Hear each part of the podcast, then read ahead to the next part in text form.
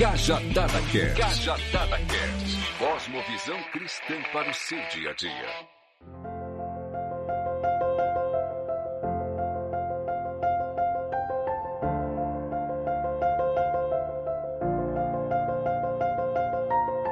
Pessoal, bom dia, boa tarde, boa noite. Vamos começando mais um Cajadada Podcast. Hoje com o último episódio da série sobre o Messias. E desde aqui eu já gostaria de desejar para você, para toda a sua família, uma feliz Páscoa. Saiba que o Redentor está vivo. Fala galera, muito bom estar aqui com vocês mais uma vez. Primeiramente, feliz Páscoa. Hoje é domingo de Páscoa, você que ainda não comeu seu chocolate, vai jantar, vai almoçar com a sua família dentro de casa, se cuidando. Quero deixar aqui para vocês também um recado muito legal para que vocês compartilhem este episódio, para que vocês mandem aí para um amigo, para uma amiga que vai ouvir essa mensagem de hoje. Afinal, é Páscoa e nós com certeza vamos compartilhar este áudio, esse episódio com nossos amigos amigos, com nossas amigas, familiares, todo mundo que vai ouvir um pouquinho sobre a Páscoa. Afinal, com certeza nós somos muito abençoados nesses quatro episódios e com certeza você também. Então, curte, comenta, compartilha e coloca a hashtag Feliz Páscoa. Vamos colocar aí todo mundo, hashtag Feliz Páscoa, vamos subir essa hashtag e transmitir um pouquinho mais sobre a palavra de Jesus. Fala gente, bom dia, boa tarde, boa noite para você que é da noite. Graça e paz para os de graça e paz e boa noite, bom dia, boa tarde para quem é do bom dia, do boa tarde e do boa noite. É, aqui é Israel, um beijo, Bento, e um abraço fraterno para todo mundo que está aqui ouvindo a gente. Não só nesse episódio de hoje, né, que você vai ouvir daqui a pouco, mas todo mundo que acompanha toda essa trajetória que a gente fez nesses últimos episódios. Então, obrigado pela sua atenção nesses últimos episódios. Terminando esse, enquanto você estiver ouvindo aí, já manda para um amigo, para um parente, comenta lá nas nossas redes sociais, no Instagram, é, cajadada.podcast, compartilha lá e vamos junto para mais um Cajadada Podcast.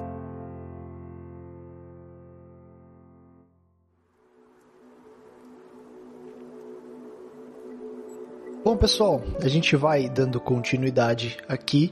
E você que acompanhou a gente nessa saga, você terminou assim como a gente no último episódio, ali mais triste, mais cabisbaixo, né? Perante ao cenário, e a gente espera ter conseguido transmitir para vocês um quadro, né? Eu sempre gosto de pensar em quadro porque eu, eu gosto de arte e eu sempre vou pintando uma imagem na minha cabeça, né? A imagem que ficou gravada na minha memória foi um quadro de desilusão, um quadro onde o céu se fez trevas e os corações estavam partidos. E isso na sexta-feira, onde nós chamamos de Sexta-feira da Paixão. Agora, no episódio de hoje, nós vamos dando continuidade. Já é domingo, é domingo de Páscoa, é domingo da ressurreição, né? E a gente vai narrando mais ou menos ali pelo episódio bíblico e vai observando. E a primeira coisa que chama a atenção ali, naquele instante onde as primeiras pessoas a receberem a notícia são as mulheres que vão até o túmulo de Jesus. Aquelas mulheres que foram cumprir os rituais, né? Cumprir os rituais da época ali de ungir o corpo, preparar o corpo que estava morto, né? Elas foram lá com o coração, com a mente alinhadas a encontrar um defunto. Na verdade, elas encontram um anjo que lhes anuncia a ressurreição de Cristo. Bom, vocês sabem que na sexta-feira, na tradição judaica, tem é, o costume de preparar tudo para o dia do sábado, né? Então, quando Jesus morreu e aí os judeus tinham o costume de não deixar cadáveres expostos no dia anterior de sábado. Né? Porque eles tinham receio de se tornar impuros e tal. E aí tem uma passagem que a gente encontra no, nos evangelhos, narrando que José de Arimateia também fazia parte do Sinédrio. Ele pede o corpo de Jesus para Pilatos, né, para poder é, guardar esse corpo no, no túmulo. E dentro deste túmulo, né, como é narrado também, é colocada uma grande pedra na entrada, né? Para que ninguém roubasse o corpo e tal. E aí, como o Brad tá falando, a mulheres, né, as mesmas mulheres que acompanharam Jesus até o final ali do último suspiro são as mesmas que foram ali no domingo de manhã bem cedo né? E a gente pode imaginar como se fosse de madrugada e sol aparecendo. E essas mulheres aparecem ali, a Maria Madalena e a Maria Mãe de José, para poder ungir ali, passar o, o óleo ou até tudo aquilo que elas tinham de precioso no corpo, né? E aí elas se deparam com a pedra removida e elas veem que o corpo já não tá ali mais dentro. Só que o que que acontece? Um anjo fala com elas, aparece para elas e fala que o que, que vocês estão procurando aí, né? Afinal, ele não está aqui, ele ressuscitou. E com certeza essas mulheres você consegue imaginar a cara delas de espanto, a cara delas de, é, de grande temor e tremor, com certeza, porque como assim ele ressuscitou? Ele não está mais aqui. Eu não consigo imaginar qual seria também a minha reação nesse momento, né? O anjo pediu para elas simplesmente saírem e ir contar para os discípulos o que tinha acontecido. Jesus ressuscitou, ele não está mais aqui, né? Ele venceu a morte. Imediatamente elas saem dali e vão diretamente ao encontro dos discípulos para poder contar o que havia acontecido. Isso eu acho legal destacar que é assustador receber uma notícia de que alguém ressuscitou. Quando o anjo fala: O que vocês fazem aqui? Que vocês procuram entre os mortos aquele que vive? Ele ressuscitou. Essa é uma novidade por si só. Porque vamos tentar trazer um panorama geral da história. No mundo dos pagãos, por exemplo, é, não havia ressurreição. A gente, a gente pega o mundo pagão, porque ele era fortemente influenciado pela literatura e pela poesia de Homero, né? como é encontrado naquelas obras é, Ilíada, Odisseia, que foi escrita lá pelo século 8 a.C., né? E ele afirmava que não havia ressurreição. Então fazia parte do imaginário ou da cosmovisão da Grécia Antiga, é, imagens como espíritos, almas, fantasmas, isso é do mundo imaginário de Homero, e onde a, a morte ela é vista como um, um cenário belo para os jovens guerreiros, né? Onde eles ganhavam a, a, imortalidade através de uma bela morte. Então eles iriam para o Hades, e o Hades é o nome do rei, né? Ou do local onde eles descansariam. Mas isso era para aqueles que ganhariam a imortalidade. Para quem não ganha a imortalidade no mundo de Homero, a sua alma, seu espírito fica vagando, né? Por isso que a gente encontra e até hoje é norteado por essa ideia de espíritos, de fantasmas é, e etc. Depois a gente encontra vai, Platão, é, ele, ele chega no mundo e aí começa a mudar um pouco dessa cosmovisão, né? E aí surge essa, essa dualidade da matéria e o espírito, né?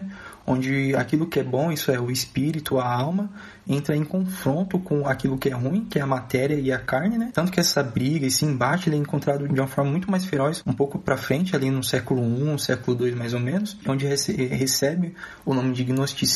Mas a, a pergunta para a morte, para Platão, por exemplo, é, não, não traz essa imagem sombria de Homero, já começa a ser encontrado como um sinal de esperança, porque a, o, o, ser humano morto, o seu espírito escapa da sua matéria, da sua carne, né?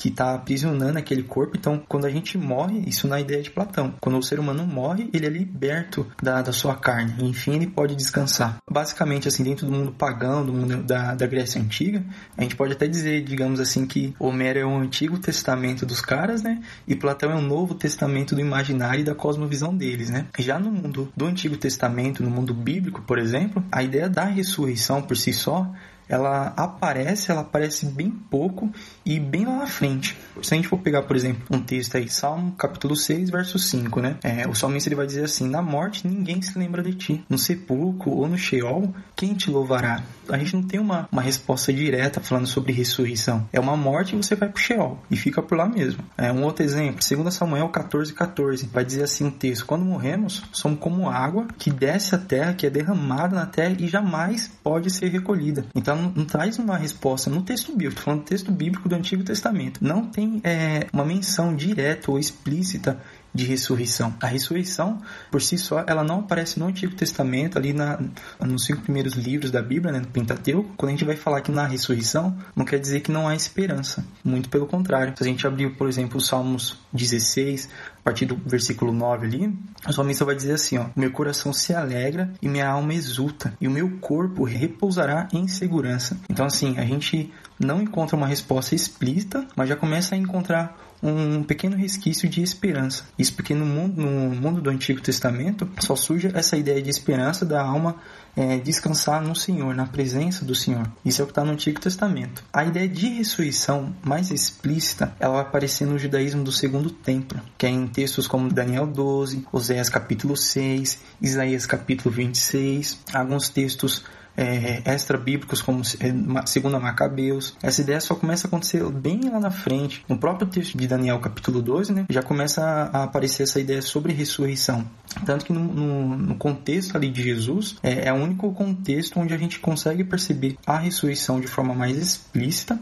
E ainda assim, curioso que um dos, um, do, um dos grupos religiosos, que era os saduceus, eles não conseguiam acreditar na ressurreição. Então, a notícia, de acordo com toda essa, toda essa história que eu acabei de tra tentar trazer aqui, é, é uma novidade para aquelas mulheres. Como assim? A, a, a, ressurreição que a gente pensava que aconteceria lá no julgamento futuro foi colocada aqui e agora, na história sabe? É uma ideia nova, assim. Ninguém, ninguém imaginava a ressurreição naquele momento. Era uma ideia futura, não para aquele momento em si. Sim, e se a gente parar para pensar, até, até dentro da nossa própria realidade, assim, né? A gente encontra, muita gente esbarra ainda nessa questão do gnosticismo, no sentido de a crença de que Jesus Cristo ressuscitou dentre os mortos, que ele se fez carne entre os homens isso anteriormente, e depois foi ressurreto dentre os mortos, e permaneceu assim e ascendeu aos céus. Essa é a parte que, pelo menos a partir da minha perspectiva, e talvez você aí que está ouvindo a gente,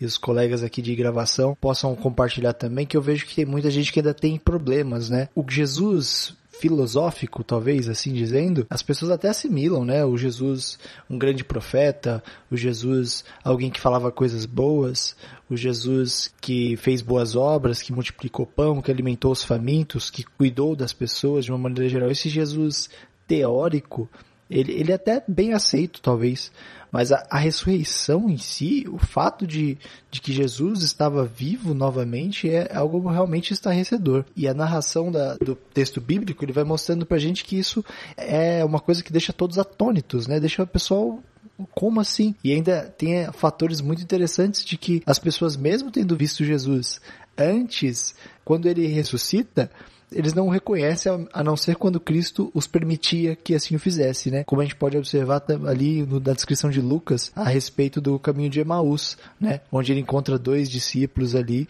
tristes, muito cabisbaixos, porque tinha, esse Jesus tinha morrido e e aparece esse homem e eles perguntam assim: como assim você não está triste? Você não sabe o que aconteceu? Jesus morreu, nossas esperanças acabaram, né? E aí Jesus começa a falar a respeito dele, parte o pão e o coração dele se aquece e eles reconhecem o mestre, né? acho que isso é, é muito maluco ainda de se pensar, né? Talvez eles não estavam acreditando, né? Tanto porque eles haviam escutado que as Marias, né, tinham comentado e testemunhado o que tinha acontecido, mas eles ainda não conseguiriam crer porque da mesma forma que eles tiveram dificuldades em crer antes, né, da, do Messias e todos, todos os feitos que Jesus estava fazendo ali no seu ministério, para eles iria pesar também em falar realmente Jesus ressuscitou e vamos encontrar com ele, porque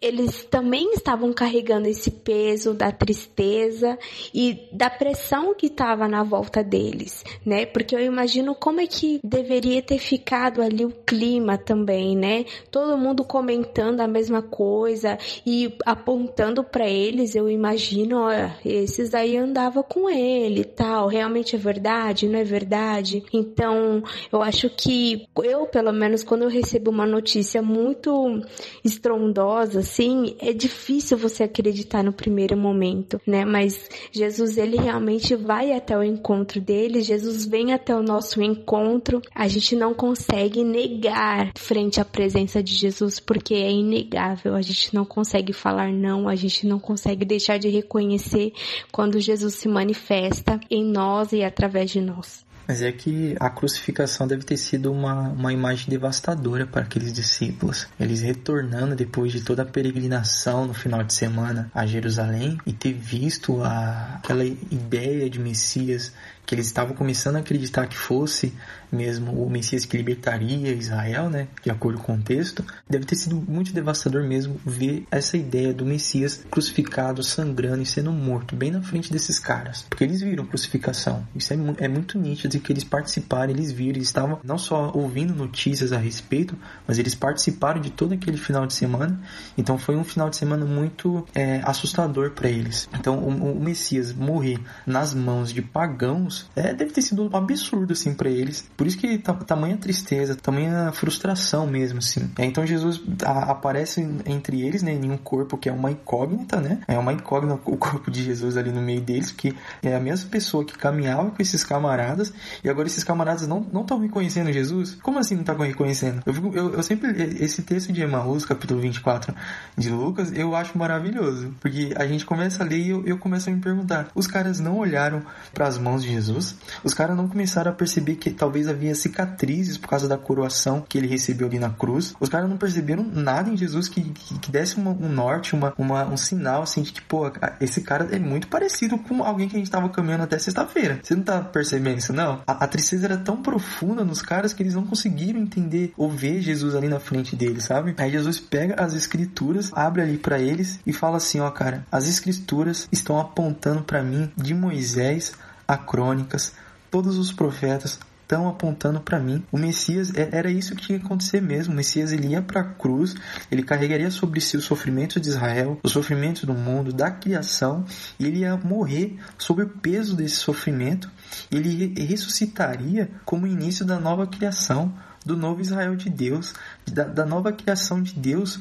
E é curioso, tem um, um, camarada que eu gosto de muito de ler, que ele tem uma, uma citação e ele diz assim: A nova criação iniciou bem no útero da velha criação. Eu acho essa, essa citação maravilhosa, porque foi isso que aconteceu. A nova criação foi inaugurada no útero da velha criação. Então a gente está nesse paradoxo de viver tristezas da velha criação com a inauguração das boas novas da nova criação, que foi inaugurada quando Jesus Cristo ressuscitou dos mortos. Interessante que, ainda tratando sobre o corpo de Jesus ali, esse corpo que é uma grande incógnita, como Israel muito bem colocou, é interessante que, que é um corpo que se desmaterializa e materializa, aparece nos lugares, né? E o que talvez reforçasse muito essa crença do espírito, né? Do, do fantasma, como Israel muito bem pintou o quadro aqui, no imaginário dessas pessoas, né? A gente tem essa grande questão. A gente estava comentando aqui, conversando fora de pauta aqui, fora de gravação, né? A Suelen falou que a parte que mais alegra ela é que Jesus comeu, né? Então quer dizer que no corpo ressurreto dá para comer. e aqui a gente já a gente já fica bastante contente porque todo crente gosta muito de comer e a gente saber que dá para comer vai ser muito bom. E essa parte é uma boa nova também dentro da boa nova.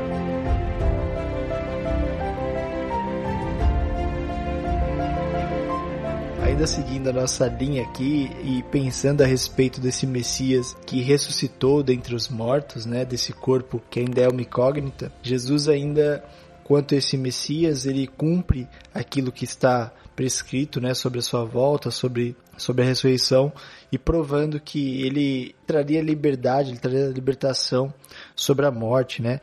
E aí o Velho Testamento ele dá vários indícios, né? O texto de Hebreus vai dizer que a lei e as coisas que aconteceram no tempo passado, elas são como uma imagem nebulosa sobre um espelho, né?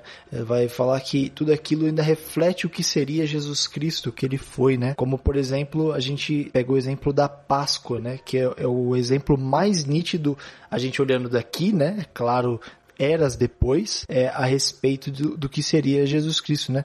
A questão de, do livramento da, do anjo da morte que foi ali no Egito, né? Através do sangue de um animal que foi passado que ali nos umbrais das portas, nos batentes das portas e, e mostrando como esse sinal já fazia menção a respeito desse cordeiro que foi colocado na cruz do Calvário para tirar os pecados do mundo.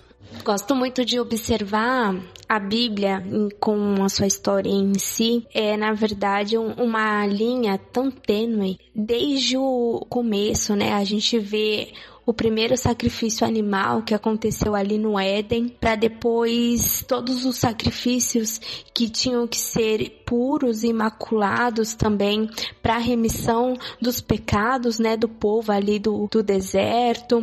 E aí todo o tempo a Bíblia vai apontando para a vinda de um de um animal, de uma ovelha também tão pura, assim, mácula, que iria também tirar todo o pecado do mundo eu lembro de João Batista dizendo que eis o cordeiro, né? Anunciando que Jesus estava entrando ali na cidade. Então tudo isso é uma esperança tão viva, né? Uma esperança tão com concretizada hoje para nós de que realmente tudo que foi anunciado, tudo que estava a todo momento apontando a vinda do Messias, é que ele queria morrer por nós sem pecado algum, realmente aconteceu, né? E realmente hoje nós conseguimos senti-lo vivo dentro de nós. É, tem, tem o texto de Êxodo capítulo 12, né?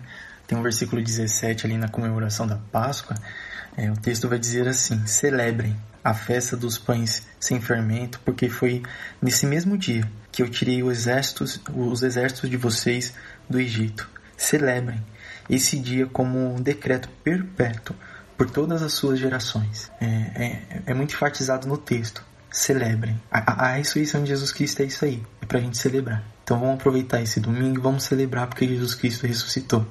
Isso é maravilhoso.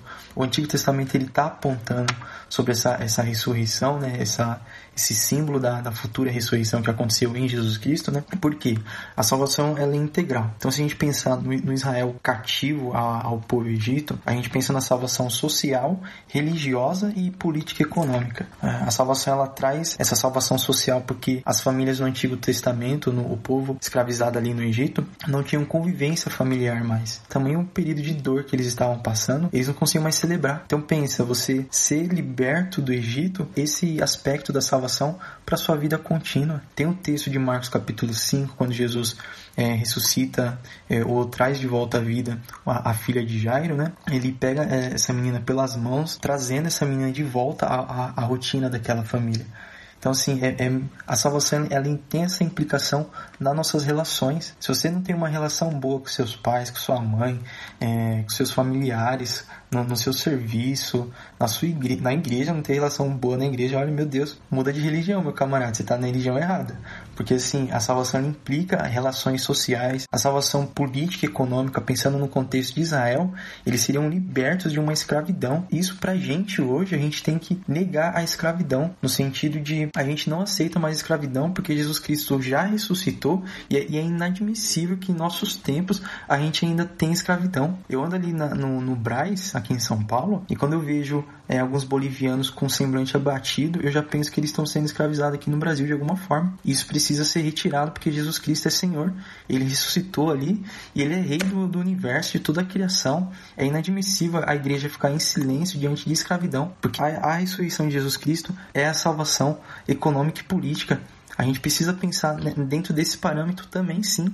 E aí, pra você não falar que eu tô sendo comunista aqui, eu vou falar que a salvação também é espiritual e religiosa, sim. Porque um povo que sai do Egito escravizado, ele não consegue adorar o seu Deus. E quando ele é liberto, ele pode sim adorar ao único Deus de Israel. É isso que acontece na ressurreição de Jesus Cristo. Agora a gente só serve ao único rei, aquele que foi morto e ressuscitou ao terceiro dia. Ele é o nosso rei. Assim, eu vou ser um pouco mais chato aqui na minha fala, mas é, às vezes me dá tristeza, uma uma vergonha de ver o nosso cenário político atual, de como parte do, dos nossos líderes religiosos estão vinculados com o sistema político e econômico. E não é um vínculo para a restauração da, da sua nação, não. É vergonhoso muito do cenário e é uma idolatria. A gente precisa quebrar em nome do Senhor Jesus Cristo essa idolatria que está no seio da igreja, para não falar da igreja no geral, como isso está é, matando as nossas relações. A igreja de Jesus Cristo, do Jesus Cristo ressurreto, adora o único Deus, o Senhor dos Exércitos, que tirou liberou o povo de Israel do Egito, daquela escravidão, e os levando para uma terra que emana leite e mel. A gente está rumo a essa terra,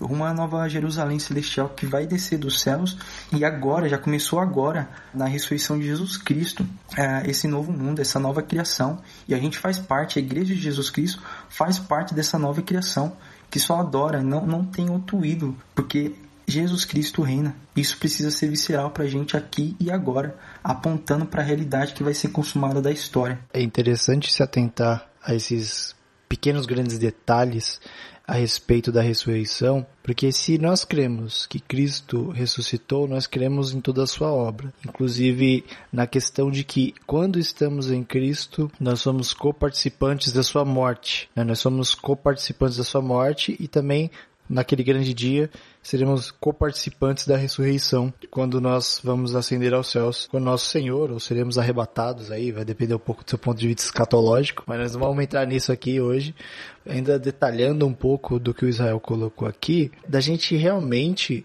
enxergar a vida do outro a partir da perspectiva daquilo que a ressurreição nos traz, de que a vida ela é preciosa, de que os nossos semelhantes, a vida deles é preciosa para Deus, né? Independente de pensar iguais ou diferentes da gente. E o que que eu enxergo que muitas pessoas têm se colocado a partir de uma perspectiva equivocada alguns, né? E aí essa dicotomia é perigosa no sentido de alguns se projetam apenas para a eternidade, né? As coisas aqui tanto faz, tanto fez, e alguns se projetam só para essa realidade, né? Como Israel colocou, é a gente precisa desse entendimento integral de que a boa nova do evangelho, a boa nova da ressurreição de Cristo, ela reflete na nossa vida a partir daqui até a glória.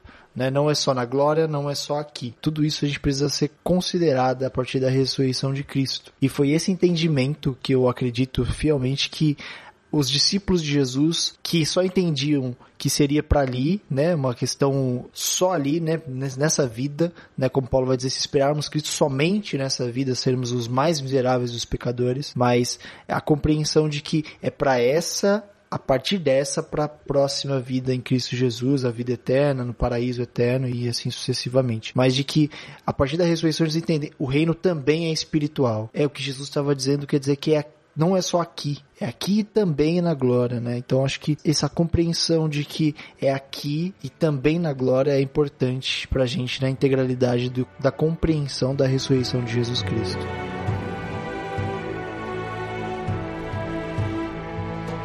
Como uma coisa está ligada na outra, a gente consegue observar e eu gostaria de chamar atenção para que vocês prestassem atenção nessa metodologia, porque Jesus é um grande professor, um grande missionário, é um grande tudo. E essa metodologia que foi aplicada para que a palavra e as boas novas se propagasse, né? Tanto porque a primeira coisa que aconteceu quando as mulheres ficaram sabendo que Jesus ah, não estava morto era que elas deveriam anunciar, falar para os discípulos, né? E aí depois Jesus aparece para elas e fala, vai lá e fala para os discípulos que sim, eu estou vivo. Sempre é, vai e fala, vai e fala para outros, vai falar para outros.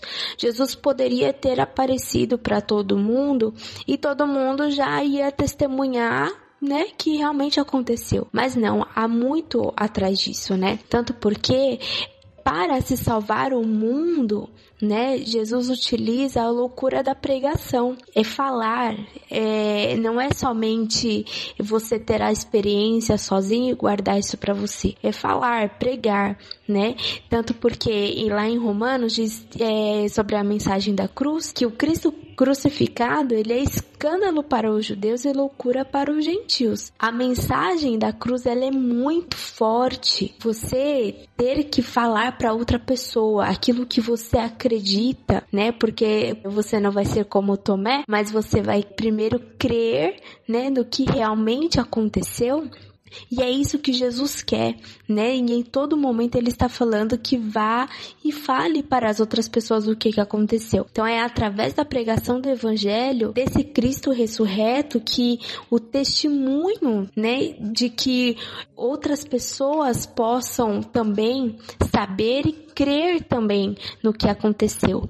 Afinal, em, em 1 Coríntios 15, 4 diz que se Cristo não ressuscitou, é vã a nossa pregação e vã é a nossa fé. Se ele não ressuscitou, então por que nós estamos continuando fazendo isso, né? Na verdade, nós devemos continuar fazendo isso porque nós cremos que sim, ele ressuscitou, que sim, hoje ele está vivo e o nosso papel, né, assim como a gente está aprendendo é através aqui das Escrituras é continuar testemunhando aquilo que nós cremos. Crer não é simplesmente guardar para você e eu acredito, pronto, acabou. Não. O importante é você falar o que tem acontecido, o que você tem visto, o que você tem feito. E é isso que as pessoas fizeram, é por isso que o cristianismo cresceu tanto. E é por isso que os discípulos logo saíram para testemunhar para outras pessoas que realmente o Messias ele veio e veio para redimir a todos. É, eu achei maravilhoso a fala da, da Suelen pontuar algumas questões sobre a ressurreição que eu acho muito interessante. Se a gente voltar, por exemplo, Lucas capítulo 24, né? Jesus ali no caminho de Emaús, algo muito interessante acontece, porque os caras reconhecem Jesus ali no partir do pão, só que em determinado momento eles também são é, incrédulos, porque eles esqueceram daquilo que as escrituras estavam apontando para o Messias, né? Então eles são incrédulos naquele momento. Ah, incrédulos também a gente pode lembrar as mulheres indo no túmulo porque elas também se esqueceram das palavras de Jesus. E por isso que elas foram ao túmulo. Elas não foram porque elas eram corajosas. A gente pode pegar um, um contexto aí de que as mulheres tinham fácil acesso a tudo. Na crucificação de Jesus tem mulheres ali nos pés da cruz mesmo, porque as mulheres tinham fácil acesso, elas não tinham, elas eram consideradas desde o do, do tempo antigo aí para o Império Romano como frágeis. Elas não, não apresentavam uma ameaça para o Império. Os homens sim, se, se, os, se os soldados encontrassem dois ou três camaradas juntos, eles seriam abordados e perguntados para onde vocês estão indo, o que vocês estão fazendo. As mulheres não. E por isso que elas têm fácil acesso à crucificação de Jesus e depois a ida no túmulo. A coragem delas você pode entender por elas partirem de madrugada. Então, dentro desse contexto de ir de madrugada é, ao túmulo de Jesus, a coragem delas está no sentido de é, elas poderiam ser assaltadas por assaltantes naquele momento, mas coragem, digamos que para ver o corpo de Jesus, não. Elas foram porque elas eram incrédulas. E isso fala muito sobre a gente até hoje. Tanto que Jesus, no capítulo é, 21 de João, ele vai até os caras, né, para conversar e ali ele come um, uns peixinhos, né, como foi bem dito aqui. É, Jesus comendo, que corpo é esse que come, né? Mas falando sobre incredulidade, as mulheres foram incrédulas, os caras no caminho de Emaús foram incrédulos e os caras do capítulo 21 de João também são incrédulos. E aí Jesus aparece para essas mulheres, para os caras de Emaús e para os caras do capítulo 21 de João, para trazer uma mensagem de perdão perdão. A, a ressurreição é sobre perdão também. Olha que maravilhoso. Ele, Jesus perguntando para Pedro: Pedro, você me ama? Aí Pedro responde: Sim, eu te amo, mestre. Tu sabes que te amo. Então vai lá, cuida dos meus cordeirinhos. Pedro, você me ama? De novo, perguntando para Pedro, né? Pedro, oh, Jesus, já te disse, né? Eu te amo sim, Senhor. Então, apacenta minhas ovelhas lá. Aí pela terceira vez, Jesus pergunta: Pedro, você me ama? Aí eu acho que Pedro para, né? E fala: Pô, mestre, você tá falando que eu sou incrédulo à sua mensagem? Aí Jesus olha para ele e fala: Cuida das minhas ovelhas. Isso é maravilhoso e, e, traz um insight pra gente sobre perdão. Vai falar sobre a gente, é, sobre o comissionamento que acontece no capítulo 28 de Mateus também, né? Cara, bom cuidado das minhas ovelhas. Mas não esqueça que eu sou o bom pastor. Vocês agora são co-pastores na minha missão, mas eu sou bom pastor. Nunca se esqueça de mim, que eu vim redimir o mundo, eu vim redimir toda a criação. Eu quero que vocês saiam daqui e vão anunciar pro mundo todo. É, é isso que acontece com os caras no caminho de Emaús. Os caras no meio da noite, é engraçado, você pega é, Jesus conversando com eles é, no meio do caminho, né? Aí começa a ficar tarde da noite, aí os caras olham para Jesus e falam, ó, oh, vamos pra, pra, nossa casa, vamos, vamos comer algo aqui, porque tá ficando tarde, já tá ficando de noite. Aí no meio da noite eles, eles reconhecem Jesus e saem disparado de noite. Quem eram os caras que saíram à noite disparado? Ninguém. Que os caras poderiam ser parados pelo império. Mas agora, diante da realidade do Cristo ressurreto na sua frente, eles não têm mais temor nenhum, porque à luz da ressurreição, eles vão anunciar para o mundo que Jesus Cristo ressuscitou. A mesma coisa as mulheres, elas saem disparadas para anunciar para os caras lá que estavam escondidos, porque um monte de cabra escondido dentro de uma casa com medo do Império Romano. Elas são as mais corajosas e conseguirem ainda sair, né? Elas, elas saem disparadas agora para falar Jesus Cristo ressuscitou e os caras não conseguem acreditar acreditar nelas. Isso é maravilhoso. Essa é a mensagem do, da, da grande comissão no capítulo 28 de Mateus. Vão e anunciem, façam discípulos, façam discípulos de mim. Tem, o meu reino já começou, gente. Pode sair, vai anunciar. Não quero que vocês façam discípulos dos batistas, dos presbiterianos, dos assembleanos, não. Façam discípulos de mim. Eu sou o rei e eu vou consumir a história daqui a pouco, gente. E ainda se aprofundando nessa questão a respeito de que a ressurreição ela renova a nossa fé, ela ratifica a nossa fé. É a partir da ressurreição que essa fé se torna uma fé viva, uma fé eficaz. Eu acredito muito no, no seguinte que que uma fé teórica, ela é uma fé que não existe, né? Inclusive enquadra muito no que a gente está conversando aqui, né? Uma fé que vê o fraco sendo oprimido e não se manifesta, não é uma fé, cara. Não, não existe fé nessa pessoa. Ela racionalizou uma espiritualidade, ela racionalizou um procedimento é, religioso, mas ela não tem fé. Ela não tem fé no Senhor Jesus Cristo. A fé ela não é algo teórico, né? Por isso que a fé na ressurreição ela é viva e eficaz. Ela faz os caras sair correndo de madrugada para anunciar Jesus está vivo. Ela faz as mulheres saírem disparada correndo e tem mais um detalhe que, para esse povo, nessa época, a gente às vezes tem que se atentar a alguns detalhes. Correr era um sinal de você ser um retardado, de você ser maluco.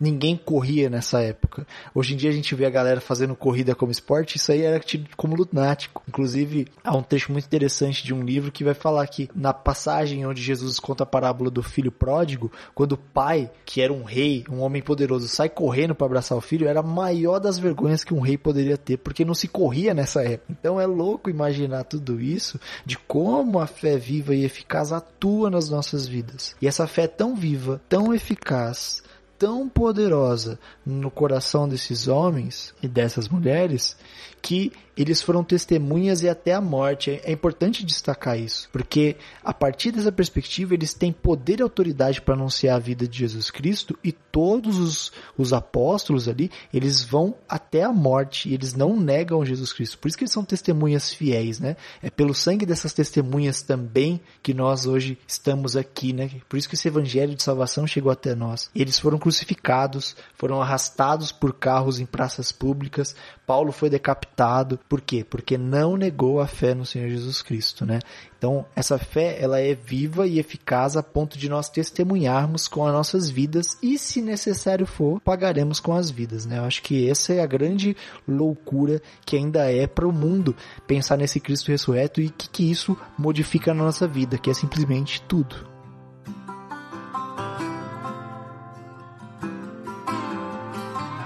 Afinal, até agora a gente viu tudo o que aconteceu nesse grande ministério que Jesus teve na terra e de tudo que ele nos ensinou para a gente continuar fazendo enquanto ele não volta. Afinal, ele foi aos céus, está à destra de Deus e nós, nós estamos aqui aguardando ansiosamente, vontade de gritar Maranata, a palavra que no Novo Testamento ainda vai continuar nos ensinando através de pontos importantes para que essa ressurreição de Cristo realmente tenha grande valor no nosso dia a dia. Tanto porque a gente pode observar em 1 Coríntios de que o nosso testemunho, né, para que se Cristo realmente ressuscitou, né, ele que não está mais dentre os mortos, a nossa fé ela deve ser mais fortalecida, tanto porque Cristo, quando, quando ressuscitou, ele trouxe essa essa missão de que a remissão ela já, já foi feita, não há mais necessidade de nós fazermos é, outros tipos de sacrifícios e tantas outras coisas, mas a ressurreição de Jesus Cristo é para fortalecer a nossa fé e continuar firmes e confiantes, não dormir naquilo que nós temos dúvida, mas sim continuarmos firmes e resistentes até a volta dele. Paulo ele vai falar no capítulo 15 de, de 1 Coríntios, né? Se Jesus Cristo não ressuscitou, então é vã a nossa fé. É, a ressurreição é nossa esperança. Ali ele está falando sobre o corpo ressurreto de Jesus, né? E sobre a esperança futura. É esse, esse grande dilema, essa grande perplexidade que a gente vive agora, né? Do agora já, mas ainda não. a gente crê no, na, na ressurreição de Cristo como algo literal e os caras tocaram no corpo de Jesus. Quando ele volta do. ele ressuscita, né? Ele vai até Tomé e pede pro cara tocar nele e o cara toca nele. O corpo de Jesus ele come. E, e esse mesmo corpo de Jesus é a nossa esperança futura de que um dia a gente também vai herdar esse corpo. Jesus é o primogênito de toda a criação. Isso indicando já que a gente também vai ter esse mesmo corpo ressurreto, é, que é a nossa grande esperança. Porque o que, o que nos impede desse corpo da ressurreição futura é a incorruptibilidade da carne, conforme o próprio Paulo vai falar no capítulo 15 de, da carta aos Coríntios, né? O que impede a gente é a nossa corruptibilidade da carne. Então essa essa essa essa não possibilidade do corpo da ressurreição, ela já foi esmagada na cruz, porque era a única coisa que impedia a gente. E já foi declarada de uma vez para todo sempre que a morte já foi vencida. É, o próprio Paulo ele vai falar no versículo 55 e vai dizer é, que na, na consumação, onde está a morte, a sua vitória? Onde está a morte, o seu aguilhão? Ela vai ser vencida quando Jesus Cristo voltar e os que estiverem vivos receberão esse novo corpo e aqueles que descansaram, que estão nesse momento de descanso, ressuscitarão dos mortos, assim como Jesus Cristo ressuscitou.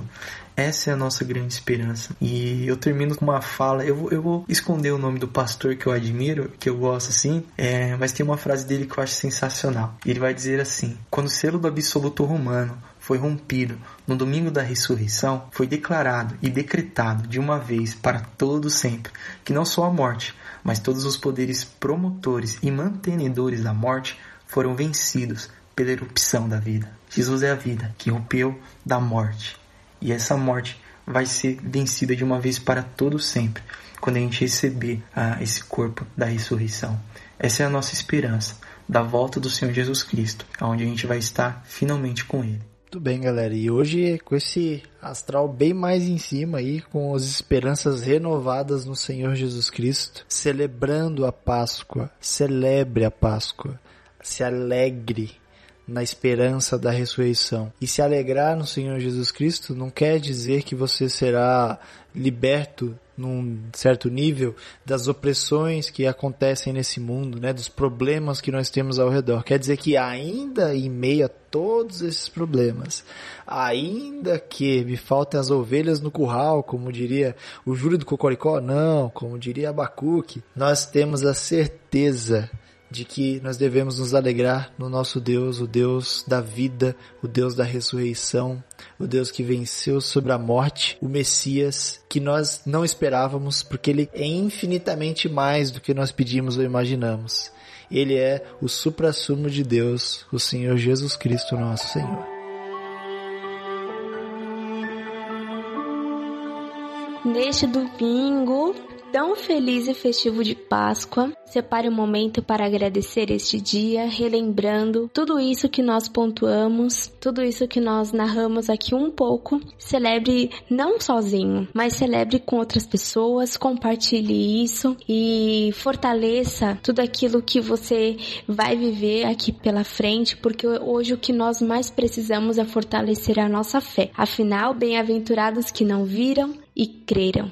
Gente, celebre. O domingo da ressurreição é sobre a celebração. Nós não adoramos um Deus morto ou um Deus que ficou em silêncio. Ele ressuscitou dos mortos. Esse é o nosso Deus. Ele é o Rei do universo. Ele é o nosso Rei. E ele está reinando a história e ele vai consumir toda a história. Porque a história está apontando para ele. Então celebre. Aproveite o domingo em família e celebre. Alguns, talvez, dentro dessa semana, assim como eu também, perdi alguns amigos queridos. A morte ela não terá a sua vitória final porque ela já foi vencida quando Jesus Cristo ressuscitou dos mortos. Então celebre, que haja consolo para as famílias enlutadas dentro dessa semana e dentro desse momento a qual a gente vive. Mas não se esqueça, celebre, porque Jesus Cristo ressuscitou. Boa Páscoa, bom domingo para todo mundo. É, um beijo, Bento, e um abraço fraterno em todo mundo. Não se esqueça da esperança. Jesus Cristo ressuscitou. Glórias a Deus, aleluia. Galera, muito obrigado. Obrigado, Suelen. Obrigado, Israel. Obrigado, Rafa, que hoje não gravou o episódio, mas esteve aqui ao longo de toda essa saga. Obrigado por acompanhar a gente. Que a graça e a maravilhosa paz do Senhor Jesus Cristo encontre morada no seu coração. Fica com Deus. Nós vamos ficando por aqui. Até semana que vem.